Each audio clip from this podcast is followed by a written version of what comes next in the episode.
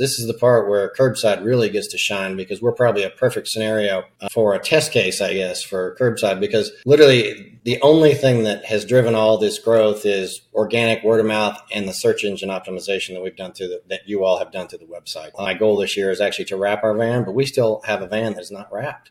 We don't do any type of advertising, nothing, no advertising whatsoever. It is literally all through my my opinion is it's all through the website. Today, I had two brand new pickup first time customers for my pickup and delivery.